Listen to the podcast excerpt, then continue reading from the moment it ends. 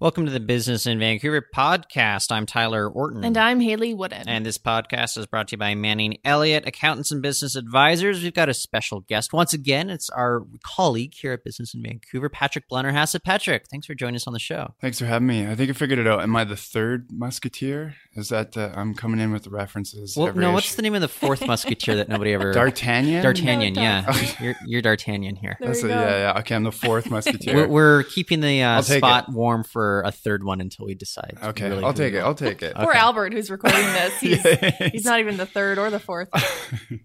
Could be worse. But uh, Patrick, you've been working on a story examining how Vancouver has a chance to really jump up on the world stage when it comes to rugby competitions. Tell us a little bit what's coming up next. Yeah, so this weekend, um, probably the world's most well, easily the world's most famous rugby team, the Maori All Blacks, are coming to Vancouver, and they're gonna play in BC Place Stadium.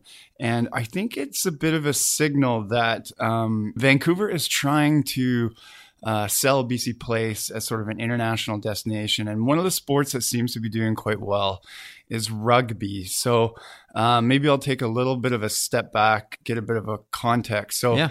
rugby was, has always kind of been uh, a fringe sport. I don't know if you guys played growing up. I played and then played a little bit after high school. And it's an incredibly physically demanding sport, but it's also very beautiful and it's fun to watch. Um, rugby's always kind of been that fringe sport, um, but then they got back into the Olympics in 2016 in Rio, and not only did they add the 15 aside, they add the seven aside game, which is incredibly exhausting. Don't ever play it; it's you will vomit uh, repeatedly after. Um, and so what's happened is rugby has sort of gone from being a perennial sort of sideshow, not sideshow sport, but sort of a fringe sport to uh, a mainstream sport. Uh, they estimate that they added about 16 or 17 million new fans um, from that. And now the World Cup of Rugby is the third largest sporting event in the world, uh, trailing only, obviously, the World Cup of Soccer and the Summer Olympics. So, uh, rugby is here on the big stage, and what rugby needs is a open field uh, open air, open field, uh, artificial turf or uh, grass turf uh, stadium, and it needs uh, decent weather. So it can't be too cold, can't be too hot. So BC Place is like perfect for rugby. So the sevens have come, the sevens have done really well, and now Canada has also landed, uh, or Vancouver has landed a match against Uruguay, and this could be our calling card. So.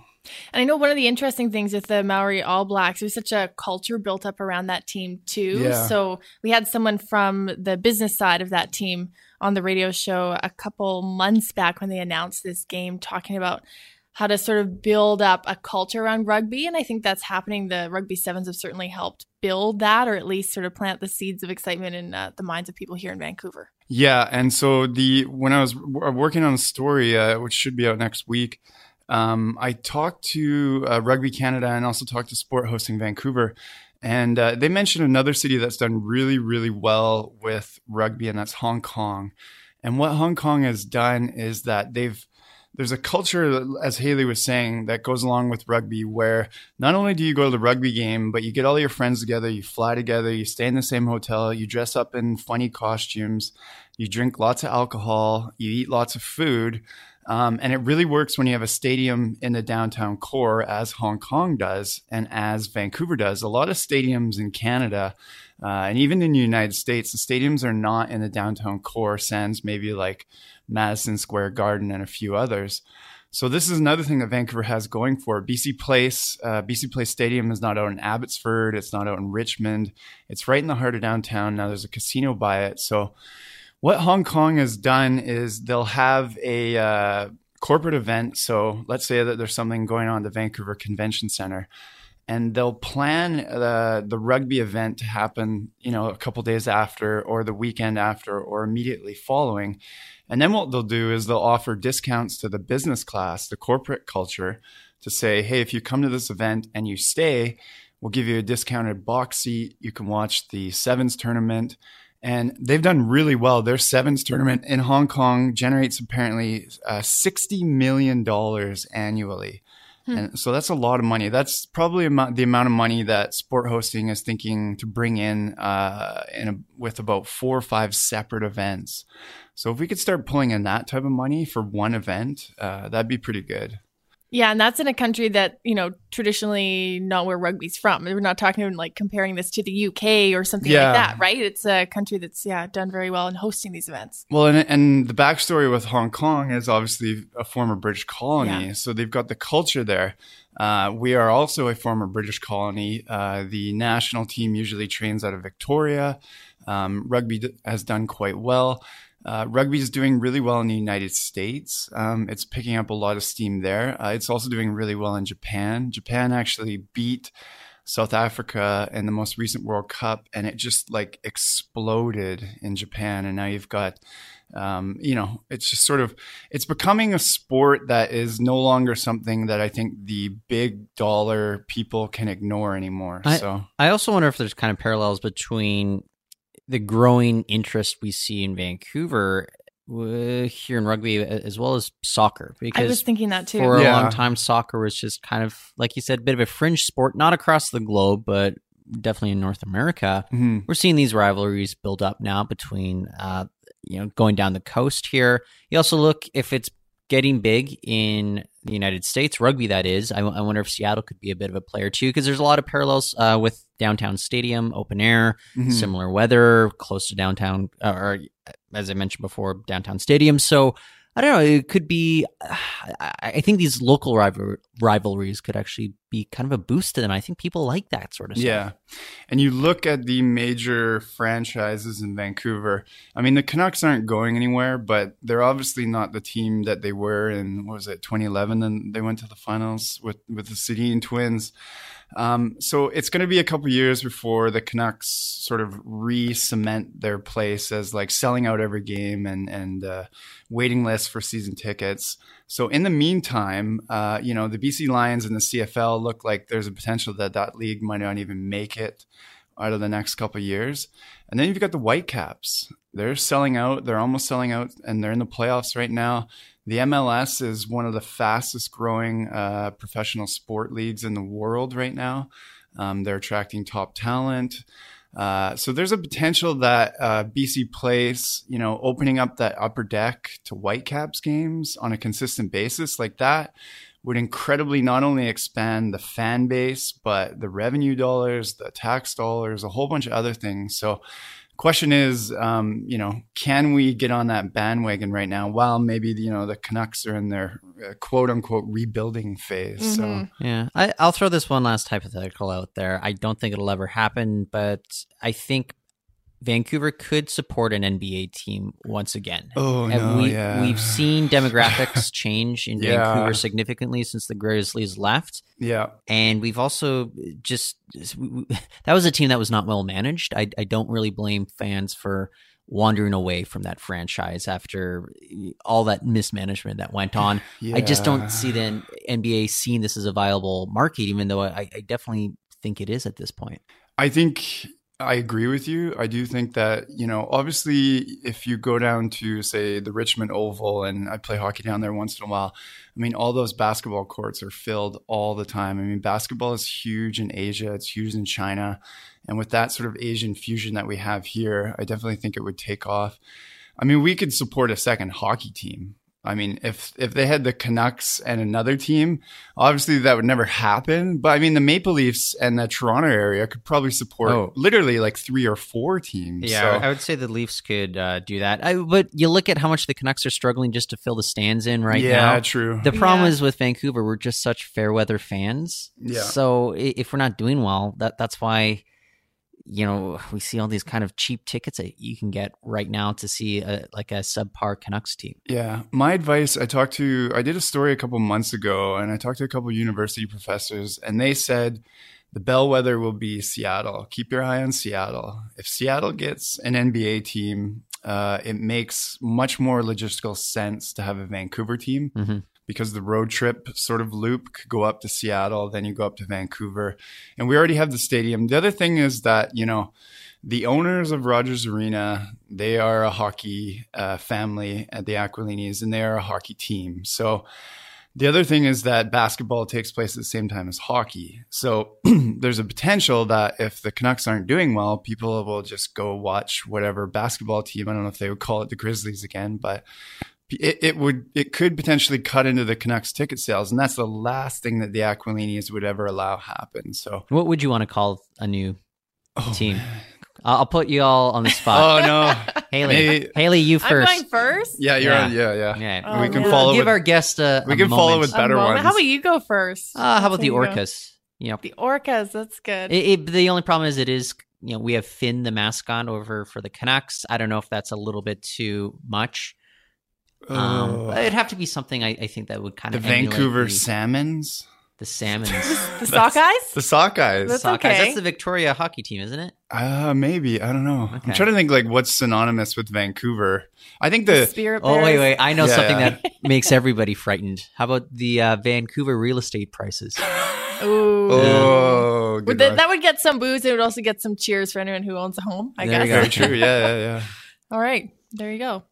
It's very business okay. sports yeah. team name. Yeah, yeah. And we're going to continue the business talk after the break. Yeah, this podcast is brought to you by Manning Elliott Accountants and Business Advisors. Manning Elliott has been providing expert accounting, assurance, business advisory, tax, and valuation services to businesses in the Lower Mainland and Fraser Valley since 1952. If you're serious about taking your business and brand to the next level, if you want an accounting firm that'll be there to help you every step of the way, Give Manning Elliott Accountants and Business Advisors a call at 604 714 3600. That's 604 714 3600. Or check them out on their website at manningelliott.ca.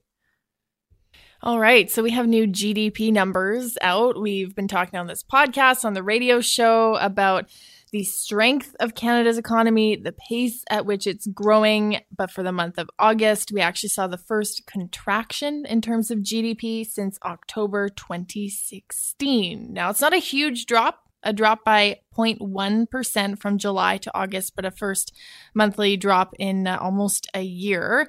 Leading the way, goods producing industries and oil and gas in particular having a pretty big impact on that, as well as manufacturing. So I don't know whether this is a sign that the economy is going to cool a little bit. It's expected that it's not going to keep the same pace of growth it's seen in the first half of the year. Yeah, I think it's safe to say these numbers reflect what we're hearing from a lot of the experts, the economists that are saying don't expect this pace to be sustainable that, that we've been experiencing throughout 2017. I think this is just the first sign of that. And I would expect more mm, so so economic numbers to be coming out towards the end of this year as well. Yeah, and it does make sense. July GDP relatively unchanged, and now we're seeing a contraction. So we are seeing that sort of gradual shift. I would say I always like to go to the macro level. I don't think we can complain right now. I remember the last time I was looking at uh, GDP numbers. I mean, you've got the UK is still kind of struggling. Uh, the eurozone still got a lot of countries that are struggling. Japan's not doing as well. They're doing okay, but they've got an election coming up. Uh, Abenomics seemed to do okay for a while, and now they're not totally sure. Um, the United States is kind of doing their chugging along thing. So, I mean, let's let's be okay with but doing okay. Yeah, I mean, it, that's that's nothing wrong with you know m- you know small incremental growth. This idea that we always have to be booming, I think. Uh, maybe we need to get past that a little bit. Yeah, and I think what we're getting at though is it's just not sustainable the, the growth that we have seen. Mm-hmm. And that's becoming clear. And look, I I yeah, I agree. If we could have great economic growth every single month, why not? But the fact of the matter is it's cyclical to a certain degree too. If, yeah, and it is up. I should say several yeah. percentage points year over year. It's the month to month that we're seeing that shift. Yeah. All right. Well, a pretty big story here out of Vancouver technology sector. The CEO of Build Direct he resigned quite abruptly. Jeff Booth uh, he founded this company that's known as the Amazon of home building supplies.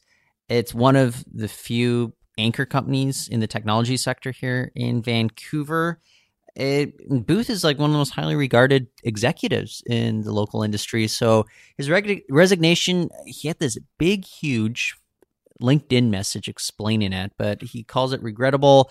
And it comes down to the fact that the company, we we're just talking about growth here. Mm-hmm. Company could not sustain the growth that it was on. It could not meet the demands of suppliers and customers. They looked to raise more capital couldn't raise as much capital as they wanted. And essentially, this comes down to a disagreement that Booth had with debt holders. And so his departure, he, I'm sure it's not something that he wanted to see. It also makes people wonder, well, how does this reflect about the future of the company?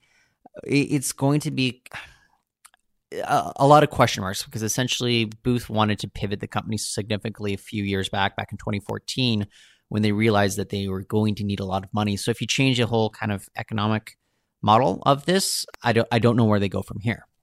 I always know that Vancouver has sort of had two seminal issues when it comes to real estate, and, and one is sort of supply, and the other one is basically trying to get capital. Um, we're still a, really small fish when it comes to, um, you know, attracting big investors. We're predominantly still known as that resource town, the oil and gas and mining. We've got a few headquarters here. So I don't know if this is related to that, Tyler. I haven't read too much about it, but I, it, it just kind of seems like it's barking up similar trees that a lot of other companies are maybe talking about. Well, if we're looking for patterns as well, keep in mind shoes.com that went out of business earlier this year uh, another e-commerce company yeah. Uh, struggling so you find retailers are having struggles. Same with some e-commerce companies that are just trying to uh, keep up with all the change, all the pace that's going on in the tech sector. Yeah, there's a real shifting landscape in terms of e-commerce, and I think a lot of companies are getting really just sideswiped. Like they're just, if they're not able to pivot really quickly, they're just losing revenue, and then they're gone. Boom, they're disappeared. Yeah, and I mean, obviously, people who get into it should have, you know, an understanding of the industry they're getting into, but it could be misleading to think because you don't have bricks and mortar, you'll have a lower capital cost. But there still is, you know, quite a bit of money that has to go into building a successful platform. Right. Speaking of growth and sort of resource companies, we saw the Toronto Stock Exchange break a record on Monday, closing above the 16,000 point mark for the first time. And we're recording this Tuesday morning Pacific time, and it's it's still up above that mark. Um, resource companies having an impact on that, as well as one company that I want to bring attention to, and that's Canopy Growth. We remember this one, Canada's biggest marijuana company, Constellation Brands. I think by market value, that's like yes, what they're judging that on. Yeah, yeah, yeah, by market capitalization. Um, Constellation Brands, a uh, liquor, alcohol, beverage conglomerate based in the US, announced it's going to be investing in about a 10% stake in the company and their joint venture pardon the pun, that was accidental, is going to be marijuana related beverages. As you can imagine, they're bringing the alcohol experience and the uh, cannabis experience and looking at potentially innovative products. The uh, stake worth about $245 million. Yeah, we're going to be talking about this on the radio show later on this week with Dan Sutton from Tantalus Labs. But it, it, I think the bigger story here is kind of the corporatization of the cannabis industry, in which we're having big players from the United States looking at who's ahead in this particular market. I, Canada is much further ahead than a lot of other jurisdictions at this point. So I would expect kind of big corporate America to make its influence known in the Canadian cannabis industry. And I think this is just one of the big first signs of that. I don't think a lot of people, I could be completely wrong here, but a lot of people I talk to, I don't think they understand the gravity of what we're going to do next year. In terms of a federal, a federally mandating legal marijuana, I mean, the United States have, have done it on a state level, but you're never going to attract international investors if you can't move it across state lines and you've got a president and an attorney general who are never going to legalize it fully here, what we're going to do is basically create an entire country where it's legal. And I was uh, covering the recent uh, Business Excellence Series event. And the thing that some of the people, the panelists talked about is the calls that they're taking from Europe, the calls that they're taking from Asia, the calls that they're taking from the United States, just from international investors and international interest. I mean, this is not only are we going to have legal marijuana, but we're going to be on the world stage. Like we're going to be on the front page, the New York Times, the Guardian. Like this is going to be huge next year. But I don't think it's going to roll out very smoothly at all. No, oh, think, oh, no, I, I totally agree with you. It's going to be tons of hiccups. So a, a lot of those jurisdictions are going to be looking was that a was what, that a pun though? Roll out smoothly. Sorry, Another sorry. Accidental, no, yeah, accidental was. I, I, I swear one of these days we will we'll be able to do marijuana conversations without any bad puns, but uh, today's not the day. But look, people are going to be looking at what Canada does, if only not to repeat a lot of the same errors. yeah, of, uh, that happens because the timeline for this is just so fast. We've we've spoken to guests before on the show, Hayley, saying that we can expect some sort of organized chaos to be unleashed when this happens in July. So I'm, yeah. I I don't know what to expect, but it's not going to be boring. No, that's true. I I think I don't know if you want to call it saving grace or not, but sort of the backstop is that even if provinces don't have plans in place, and there's quite a lot that's been placed on the provinces to figure out, it's not as though anyone can do what they want and it's a free for all, right? So the standing regulations, the way it's been to date will, from my understanding, hold in place. So it's not like anyone can just do whatever they want. And then as provinces bring on regulations, uh, you know, things will begin to shift. But yeah, it's been a very short timeline. And from everything we've heard on the radio show, BC pretty far behind. Yeah. Yeah, like and Mike Mike Farnworth saying when I talked to him, he was like, "Yeah, I'd I'd love more time. We need more time. We're behind the eight ball." And yeah, I think the other thing that I've noticed talking to industry insiders is that we could have a huge supply crunch. Like it oh, might be oh, more yeah. difficult to get marijuana after it's legal, if that's even like feasibly possible, if you can wrap your head around that. Well, that's why a lot of people are thinking about grandfathering in a lot of maybe these uh, not so legal supply or producers at this point because yeah. there, there's simply not enough capacity of people that have been given the green light say from health canada for medical cannabis there's not enough capacity for them to go forward and produce it for the demand that'd be there for the recreational industry. Yeah, we are going to be a massive guinea pig, and everybody's going to be watching. There's no pun there. I don't know if that's a, a marijuana pun, but we are going to be a massive guinea pig that everybody is going to watch, and everybody is going to scrutinize, and everybody is going to try to pick us apart. So, what we did right, what we did wrong so hopefully people just take a deep breath, maybe smoke a joint, relax, just let it happen, and uh, you know enjoy the windfall. You know. There you go. All right. Uh, just very quickly, uh, I was talking about kind of struggles with e-commerce, but what about uh, retailers here in Vancouver? We know that HBC is exploring the option to sell off its big, iconic flagship store downtown Vancouver, the one you always walk by in the corner of Granville and Georgia.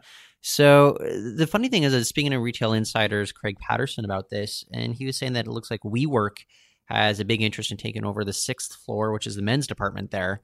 So I, I don't know. Does that mean like a smaller men's department somewhere, or just eliminating the men's department altogether? Can't buy clothes anymore. I I don't know, but it, it's just interesting to see these guys HBC that struggle so much that like they're and they're given it a pressure from a lot of people uh, within, uh, say, uh, the investors, you know, that want them to get more liquidity going.